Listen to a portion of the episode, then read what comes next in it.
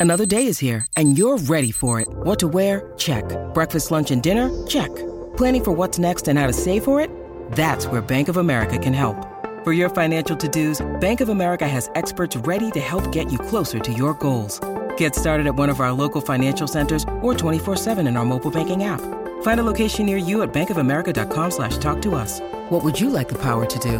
Mobile banking requires downloading the app and is only available for select devices. Message and data rates may apply. Bank of America and a member FDIC.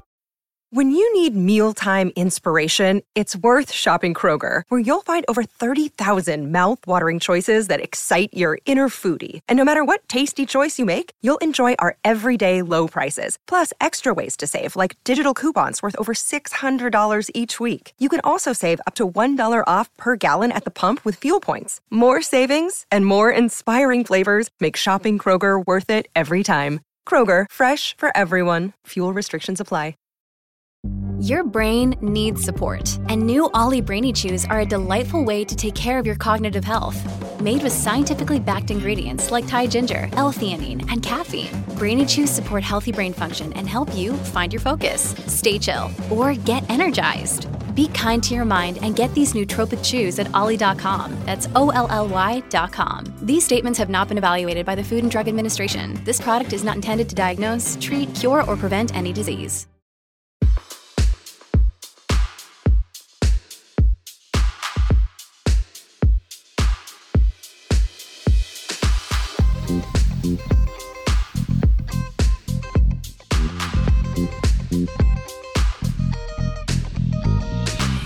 Jon Wertheim here. It's this week's Sports Illustrated Tennis Podcast. Hope everyone is well, safe, hanging in there, and staying home if possible. First, I want to call your attention to a new Sports Illustrated podcast. It's called The Record.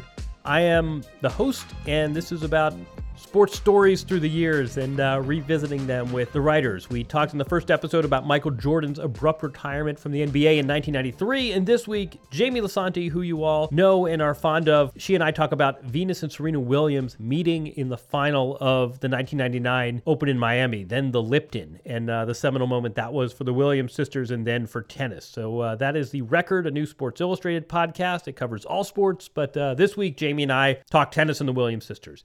As for Beyond the Baseline, as for this week's tennis podcast, our guest this week is Dr. Jonathan Katz. He is a performance coach, sports psychologist based in Austin, Texas.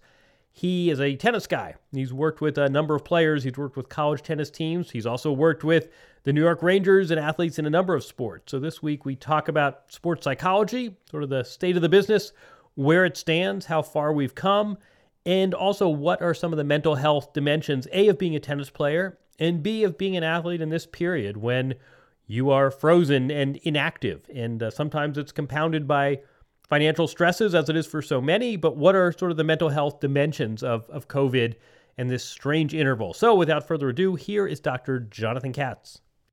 I think when we were texting, I, I talked about how we've been dwelling a lot on athletes staying in physical shape and home gyms. But I think there's a real dimension to this crisis about staying in, in in psychic shape and in staying sharp uh, mentally during this period of inactivity uh, where work work from home is not an option for most athletes. So I wanted to to bring you on about that. But why don't why don't we start general and just tell us who you are and how you got into this line of work. Okay, well, I think the uh, maybe the short story is that you know I was kind of born and raised in New York, grew up in in Washington Heights, was an athlete my whole life, and so played multiple sports in high school. Family moved outside of uh, New York City towards the latter part of high school and finished up high school there. Um, wanted to play college tennis. Uh, was undefeated my senior year in high school in tennis. That actually sounds far more impressive than it was since I was going to a small private school and the competition wasn't that great. Although, fortunately, my coach senior year got us some better public school teams to play. Um, you know, I went to college. It was a D3 liberal arts school. Was gonna, you know, there was no scholarships. You're just gonna walk on and try to play tennis. No recruiting back in those days. Um, I had a mild case of uh, mono, so I couldn't play in the uh, fall. Um, so the whole team got to play indoors during the winter. And then I had to play a series of challenge matches in the spring to make the team. Um, I think I had to make play six challenge matches. I won the first five, was up a set in 5 2, one game away from making the varsity tennis team as a freshman. And I think this was my first unconscious experience of the sports psychology impact in that I had a great deal of anxiety and I think also a little overconfidence in focusing on the outcome and making the team. I proceeded to lose that that set and that match, and there my tennis career was over. Uh, so that summer, um, a couple things fell through in terms of jobs and broke up with a girlfriend, had to move back to my parents' house, and threw on some running shoes and uh, uh, just needed to get out and started running three miles a day. And uh, then decided sophomore year, go back and trial for the cross country team. So I became a pretty serious runner in college, uh, ran cross country for three years. Um, then wanted to embark on, I was always interested in why people behave the way they did. And so I was very interested in pursuing a psychology degree and clinical psychology in particular, PhD in clinical psychology. Uh, I had the good fortune of getting into a program in St. Louis. Um, while there, I met up with a, a bunch of runners. Um, and so my athletic career um, started running actually marathons pretty seriously um, when I got to graduate school, as it was a little overwhelming for me at 22 to embark on a PhD, I needed something athletically that kind of balanced that out and starting to pursue marathons. This was in the late 70s. Uh, I started to do that. Um, uh, pursued it kind of my clinical degree. As it became time to write my dissertation, um, I started getting interested in sports psychology. Um, at that time, sports psychology was really in its infancy. It was really mostly from an academic point of view out of uh, phys ed programs. Um, and, and people in the traditional psychology world um, were not really that knowledgeable. Uh, fortunately, I found a couple of people on the clinical faculty where I was who were willing to be on my dissertation committee. And I, I became very interested in um, in the ways in which physical activity and exercise impacted um, psychological adjustment uh, and mental health. Um, this sounds like such a kind of a uh, the most elementary uh, thing nowadays, but back then in the psychology world, there was really nothing kind of really done about this. Like I said, the research was as the phys ed departments, there was really poor research. So I was very interested in the role of physical activity and exercise in mental health. Um, and then later on, also became interested in the role of uh, sports psychology and high performance. So at that time, um, basically, sports psychology was like being sent to the principal's office. Uh, it was all about underperformance. So as I embarked on my dissertation, um, you know, I also was asked by some buddies if they're interested in starting to train for this ultra marathon, this which I had no idea what that was then back in 1980, a 50 mile race. And since the prospect of writing a dissertation was a little overwhelming, I once again went to something on the athletic front that was equally overwhelming. And so simultaneously, I trained for my first 50 mile run. Um, basically, wrote my dissertation in sports psychology um, getting my clinical degree, moved back to New York. My wife was an actress at that time. The idea was that um, we were going to move back to New York. I did my clinical internship, uh, NYU Bellevue Medical Center, and I basically then started to go along a dual pathway of having a traditional clinical psychology life work practice and started to pursue working with athletes and teams um, getting some traction here or there, um, working with amateur, collegiate, and professional athletes and teams. Started getting some work with some NBA players. Uh, some uh, did some early work back in the late '80s with the Chicago White Sox and their minor league players through a connection of mine. And then, um, really, uh, 1990 really started embarking in a more in-depth way, working with a lot of teams, starting with working with a variety of college basketball teams in the New York area. And at the time, was it I'm at a baseline and I want to improve my performance, or were you dealing with athletes that had mental health challenges that wanted to get to a baseline? So basically, where things were is that um, athletes were not coming forth. Sports psychology was not in right. the mainstream at all. As a matter of fact, even when I try to embark and get some headway and make some traction with working with college teams, I had some forward thinking coaches who were willing to kind of let me come be a part of this. But coaches historically then we were very protective of their players. And athletes, there was a stigma around psychology um, at that point. It was not out of the closet, um, either from a performance or mental health point of view. So it was really seen as a as a weakness. Like I said, maybe sport, sports psychologists came into play when somebody was underperforming highly. Um, now, remember, this was the kind of the norm back in the day on a lot of these supportive things. If you look at the major, the triumvirate now of sports psychology and nutrition and, and strength and conditioning, back in the day, you know, you went to see the trainer if you had an injury. You went to see the nutritionist back in the day called the dietitian, probably if you were overweight. Right, so everything right. was a reactive thing. Right. There was nothing proactive.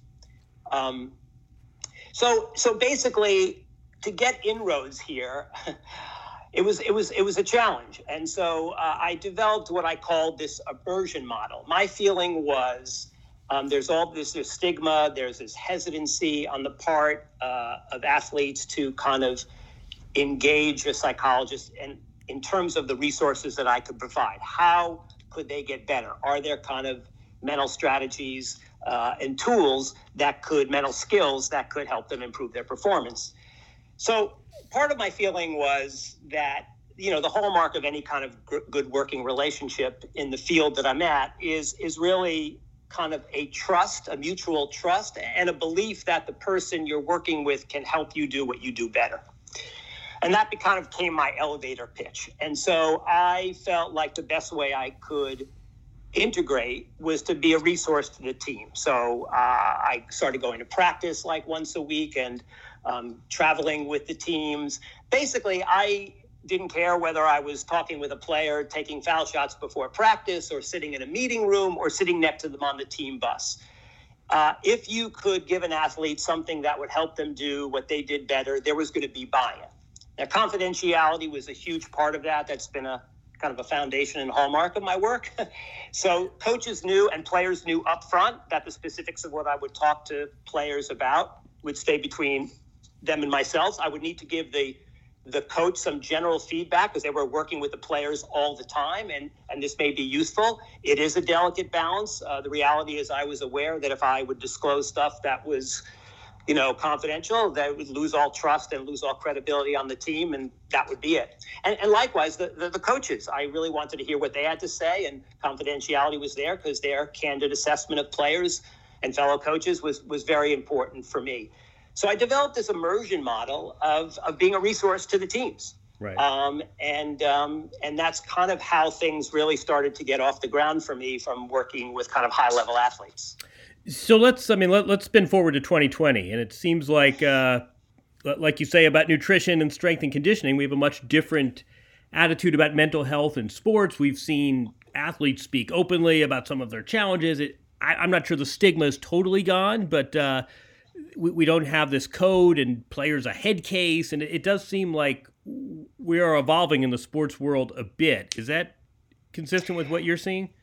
Yes, I see two things happening. Yes, uh, mental health is is out of the closet more. People are speaking more openly about it on a lot of forums. That is all very good. Um, I think this is a byproduct and a reaction to in the sports world, especially in the high level collegiate world as well as the um, professional world, is that because of the pressures um, and expectations uh, put on athletes uh, from a performance point of view, challenges professionally, the money involved, the media and fan expectations, being in the public eye, and now with social media. Um, it's, those things have been a, a, huge benefit, clearly, for athletes, but but a curse mm-hmm. in that it has raised um, it has raised the pressures and a lot of the mental health concerns uh, for a lot of athletes who have not historically kind of sought out um, services, um, partly because of this stigma. And there's also sometimes a gender difference that, um, you know, historically men have been a little more reluctant to reach out and talk about their feelings or their the vulnerability or the fragility or levels of discomfort in ways that historically women in our society have it's it's been much more normalized. So I think, um, in a sense, male athletes have you know come to the table a little bit later. um, but I think this has been one of the challenges um, as we hit the current times. No, I think that's an important distinction. I mean, I think we hear the term, and I think, feel like to the casual fan, these terms sometimes get conflated. A clinical psychologist and sports psychologist and performance coach. But what I'm hearing you say is that you are not just a clinical psychologist whose clients are athletes. There is specific challenges and specific dynamic to the mental health of people that are in these competitive fields. Athletes have a specific set of challenges. They do, they do, and and let me just say, uh, yes. And so, um, you know, back in the day when sports psychology was coming forth, and I, I, don't know if it was somebody like John Smoltz or there was an Atlanta Braves pitcher who came out. It came out into the forefront, and people, everybody and their mothers, kind of wanted to become a sports psychologist. Mm-hmm. And so, a lot of these graduate school programs came about, and initially the training was on all this technique um, and strategies of kind of working with athletes. Um, and you know, I would get calls all the time. Hey, I want to become a sports psychologist. What do I do? I say, you know, what do you want to do for a living? They say, I want to work with professional athletes. Uh, you know, that's like having a clinical practice and saying, um, as my clinical patients, I'd only like to work with neurosurgeons. Yeah, right, you know, right. you might have one. So I've often, this is going back years. I mean, I don't get as many calls these days, but um, I used to get calls regularly. And my encouragement was for people to get a really good background education in clinical or counseling psychology, get some great clinical skills, and then, you know, kind of segue into trying to get experience working with athletes. Um, there are two components now. So if, if I'm working, if, if an athlete, um, although my work now is really about performance psychology and performance coaching, um, if an athlete, individual athlete, kind of you know speaks to me, I will do kind of an in-depth kind of evaluation, which in involves like their background, family, social, educational, psycho- psychological, uh, as well as sport and performance. And, and we'll touch upon kind of those issues on an as need basis. But if I'm working like for a college team, you know, my work there is very circumscribed in terms of performance based. So if I sense that there is kind of clinical or psychological issues that go beyond that, even though I'm trained to deal with them, my role in that environment is to then refer out so that they can handle them elsewhere and focus more on the performance issues. Gotcha. So because I'm trained in both, I have that variability, but I also kind of perform to the area, you know, where I've been hired to perform. So you're not making these these DSM diagnoses yourself necessarily, even if you are seeing something.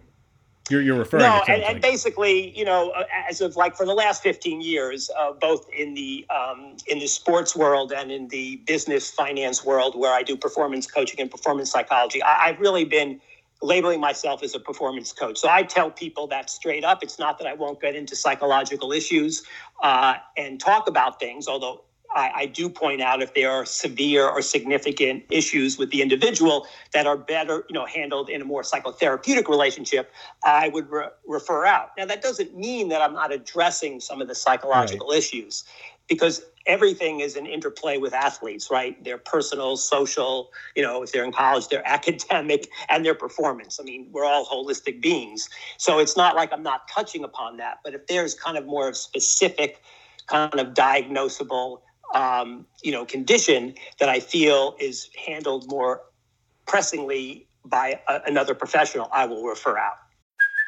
Hey, it's Kaley Cuoco for Priceline. Ready to go to your happy place for a happy price? Well, why didn't you say so? Just download the Priceline app right now and save up to 60% on hotels. So, whether it's Cousin Kevin's Kazoo concert in Kansas City, go Kevin, or Becky's Bachelorette Bash in Bermuda, you never have to miss a trip ever again. So, download the Priceline app today. Your savings are waiting Go to your happy place for a happy price.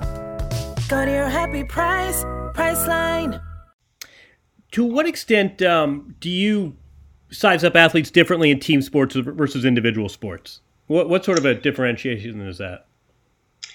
Well, the differentiation often, the evaluation to me on a performance level is is pretty much the same. I mean, I have a certain kind of very in depth not format, it's an informal format of things that I cover when I uh, kind of meet an athlete. Um, but but there are very there are differences. I mean, you know, um, the advantage of, of team athletes. I mean, I don't think that it varies in terms of the performance aspect, but uh, athletes who are part of a team, you know, have a certain, um, you know, camaraderie, cohesiveness, kind of they're part of a social network that is is very important in terms of their you know practicing and just uh, their ability. Also, you know, there's there's pro and con. There's a diffused responsibility when there's a loss, and there's a maybe a, diffused attribution on the positive side during a win. You, it's a shared experience when you're part of a team. So the experience of performance and winning and losing on a team, right? You could perform well and your team could lose conversely, you could have a lousy game and your team could win. So there, it, it's a it's a it has its benefits and, and downside. If you're an individual athlete like a tennis player, I mean, it's all on you, right? It, there's no place to hide. I mean, your performance is impacted by your opponent, but you have to. Th- there are challenges because you're you're more like an individual contractor, right? Mm-hmm. If you're on the tennis tour, you're you're traveling by yourself, maybe with a couple of team members. Although, if you're a lower ranked player, you're going solo. So it's a much more isolated, lonely existence. Uh, and that can in itself breed um, some more kind of emotional, psychological challenges because you don't have the peer group, the team that could buffer um, some of the social isolation, loneliness, relationship kind of factors that are present with the team. Yeah, keep going with that. I mean, you, are a tennis guy. I'm a tennis guy. You've you've done considerable work in tennis, and we obviously we want to respect confidentiality. But can as much as you can, tell us about your work in tennis and what specifically you've observed. Um, well, uh, you know, I think, you know, the nature of being on the tour, and again, let me just say, just in the past, again, confidentiality, what it is, you know, I've worked with players from people who have won Grand Slams back in the day to, you know, players who are ranked, you know, three or 400 in, in the world and every, and everything in between, mm-hmm. as well as high level college tennis players. Um, I think, um, you know, there are incredible challenges because of the nature of you know the financial demands the travel the performance the expectations. And you know you know that probably i don't know maybe outside of the top 50 75 it's hard to kind of sustain yourself on the tour on an ongoing basis. So the the pressures are are great. And let me just even say right now um, because even during this pandemic when things were on hold you know professional athletes they, they have a whole team, not only their, their players, they may be dispersed, but teams have a whole support system of, of you know, psychologists, nutritionists, and conditioning coaches that those folks have access to. Here's a perfect play case of like players are on their own, they now even can't compete. And and they don't they're independent contractors right they don't have access to any of these things so th- this highlights kind of the stress that they're experiencing so I, I, think the week to week travel and demands um, and the expectations. Uh, I think you know, you know whether it's you know performance anxiety or, or, or the pressures. Again, the media and the fans. It, it's very hard. It, it's constant. It, it is a constant thing. And here's another thing, Jon, that I think a lot of people miss is that very often this has to do with age and maturity. A lot of the players on the tour are, are rather young, and mm-hmm. even though from a professional standpoint they are uh, participating and behaving in a very advanced high level way some of these other you know players from a maturational level and age level are you know still like late adolescents early young adults. So people look at them as this highly skilled upper level high level professional. And people often again fuse the or conflate the idea that the maturational and developmental levels of their tennis game matches their own personality and psychological maturational and emotional development.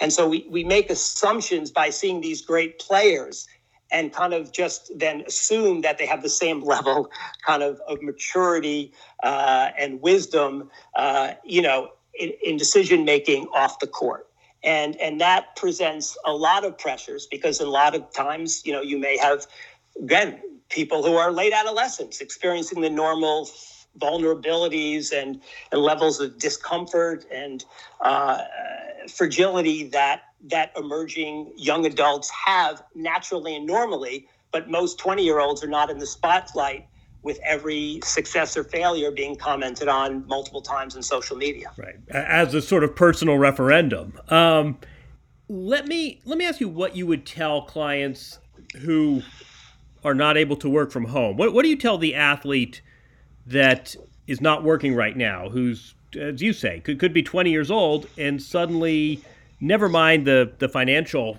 implications, they're not able to do their job?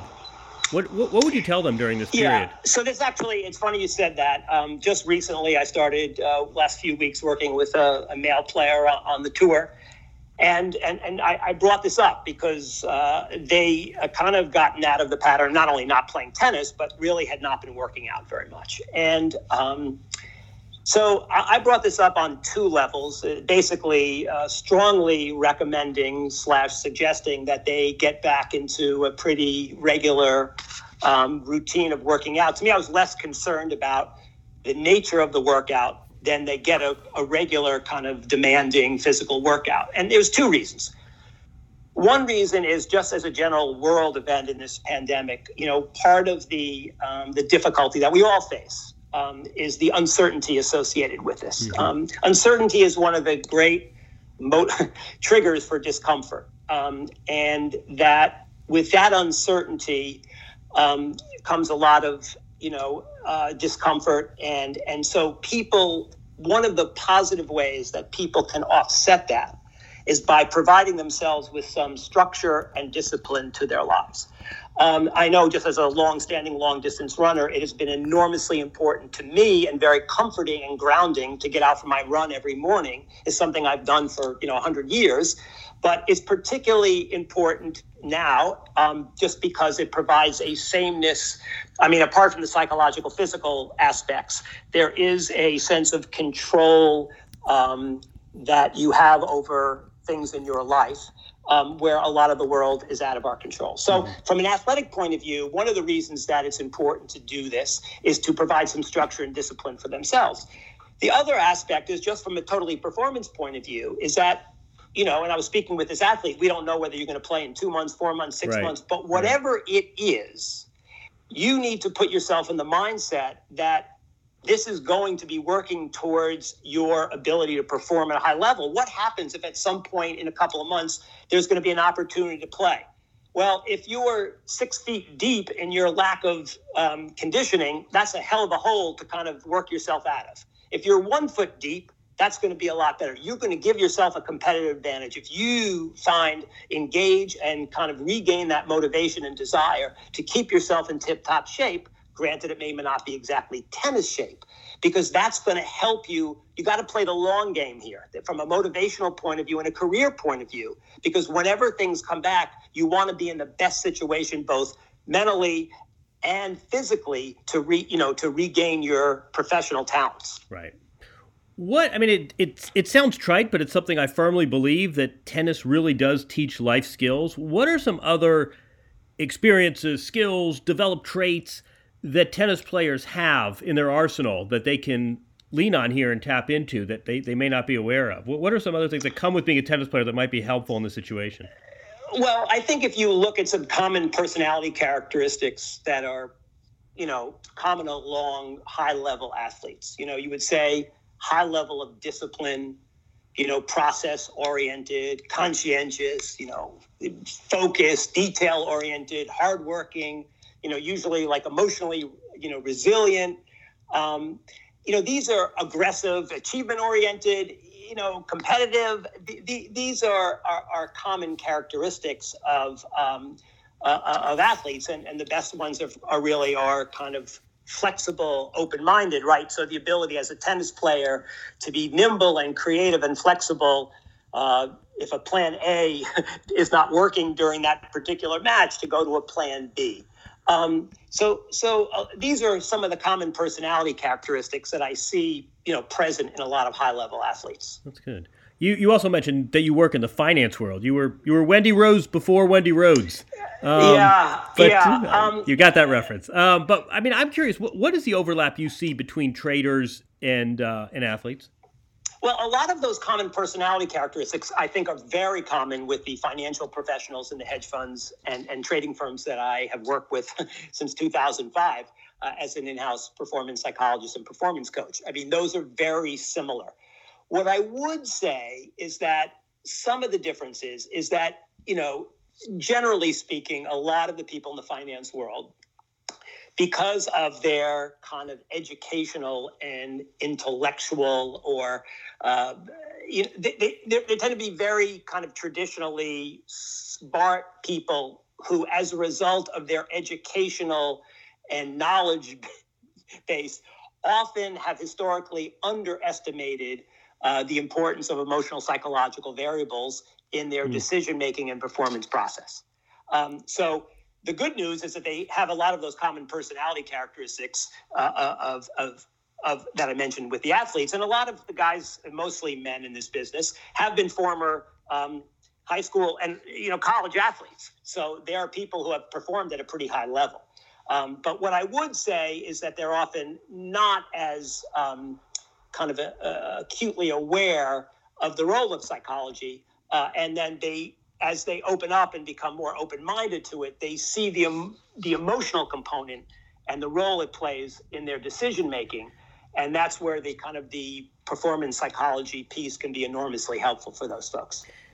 To what extent is this performance coaching personal, and to what extent is this? Hey, here are some behavioral biases you should be aware of, or here are some ways your your brain tries to outwit you that you should be hip to. And how much is this personal and how much of this is general?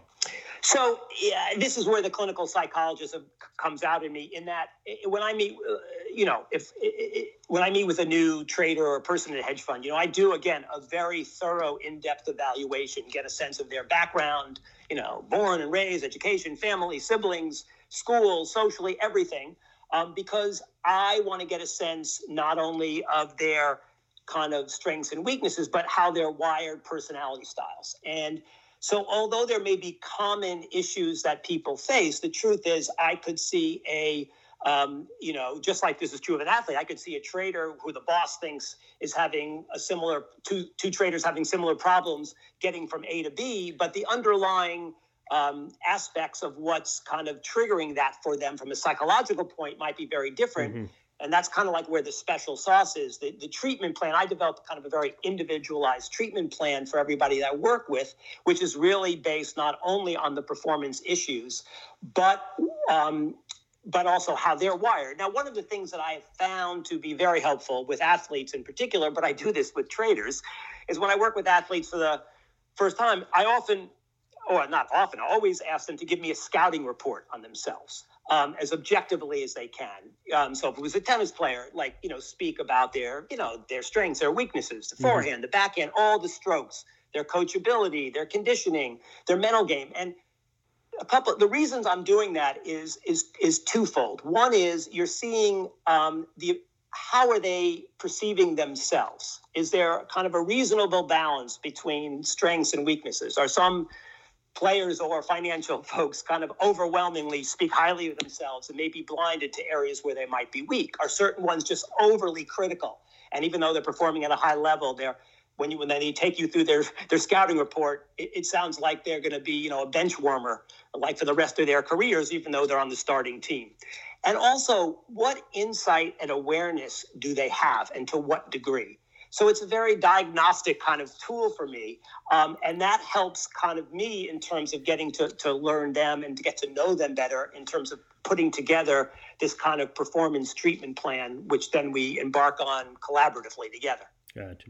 Um, you and I both read a story, coincidentally, independently, um, the Nick Thompson piece that I'm going to link uh, about his running and really about much more than his running and wired. And I, I want to, there's a line in there that really struck me, and I want to run this by you and see what you think.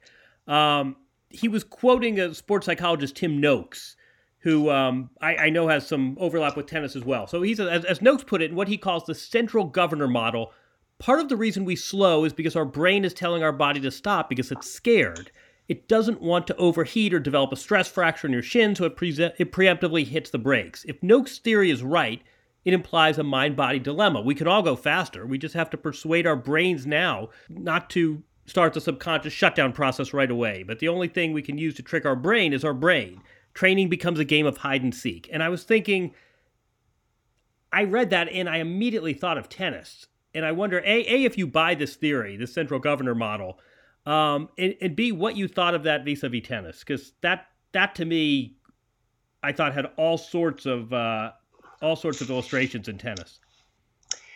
Listen, I, I think athletes in general, um, you know, and humans try to avoid discomfort. And it's very easy, um, especially when you're performing at a relatively high level, to just not put yourself in a position to feel uncomfortable. I think intellectually, most athletes would understand that in order to get better, you need to push yourself and create a level of discomfort, which usually means that you are doing something that is new and challenging and that you're not as good at. Um, and there's constantly an internal battle, I think often unconscious, between getting to a comfortable component and pushing yourself out of that. Mm-hmm. And I think that that is ultimately the challenge um, when I'm working with athletes. Uh, a, a, quick, you know, a story. Year, years ago, um, I was working with a tennis player. This is the perfect case of where he was, um, you know, he had an incredibly, very powerful, strong, um, you know, slice backhand. It was a very offensive shot for him, deep, consistent, low to the net. And he just went to the well on that all the time. And then over time, when he was playing against better players, um, the point would often end with the, his opposition kind of hitting a, I remember in this one particular match, kind of a, a winner. Um, and so it looked to the average fan like this guy was playing a good match, long points, nobody was making any mistakes. What are you going to do? His opponent hit these winners. And I've really felt that what this guy did was that he he wasn't willing to really kind of create some discomfort for himself, that he relied too much on the slice backhand. And periodically, if you went next level and looked at those points, that there was some place within that rally where his opponent hit a ball short, little less pace, a little less depth, where this guy could have come over the ball and hit a more offensive shot, put himself in the offensive situation. But he went back to the, to the area, the path of least resistance, which was his slice backhand deep. And so it looked to him like he didn't do anything wrong on those points. But it was clear it was more than he wasn't mentally willing at that point. This is something we subsequently talked about to put himself in a position to try something that he felt a little more scared, uncomfortable with, and was a little newer and less safe for him. And I think this is ultimately the dilemma that athletes face. Are they willing to put themselves out there and basically run the risk of failure, embarrassment, shame, all the things that happen when we fail when we underperform? Yeah, that's. I mean, one thing that always fascinates me in all sports. You say, what would you rather do? win a match love and love or win 7-6 in the third? And some players say what are you crazy? I, I, I want to have a great day at the office love and love. And other players say no yeah. I, I like the battle. You say ufc fighters same thing. Some guys want to win they'd prefer to win at some crazy you know grind them out 15 minute bloodbath than knock a guy out early because they really want to push themselves to this point of discomfort. And, and other athletes yeah. have no interest in that. Yeah, you know, it's interesting, Jon. I, I, have said this a bunch of times when I've met with athletes, after a particular game. I mean, I remember a hockey goalie, an NHL goalie I did this who gave up some early goals, terrible goals early. And then, and then a tennis player, the same kind of thing. I said, listen, I'm never sitting there watching and wishing you uh, get down early. But I say now that you came back, you know, from 5 1 down in the third to win that match, like I, that is now part of your DNA. Mm-hmm. I said, the advantage mm-hmm. of that is you now know. Like there's no excuse now. You were now you were on the kind of the precipice of defeat, and you now found a way through all of blah blah blah that went on.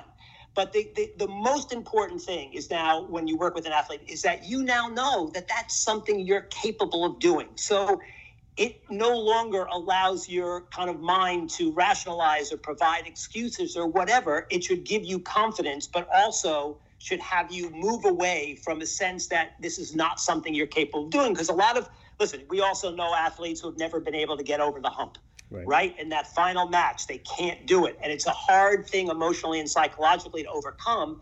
And, and you don't really have that true belief in yourself until you face that challenge and are able to overcome it. I heard one, one of your peers once tell me, you know, no two victories are all worth the same in the standings but no two victories are worth the same amount to the athlete. That there's a different yeah. value for every performance.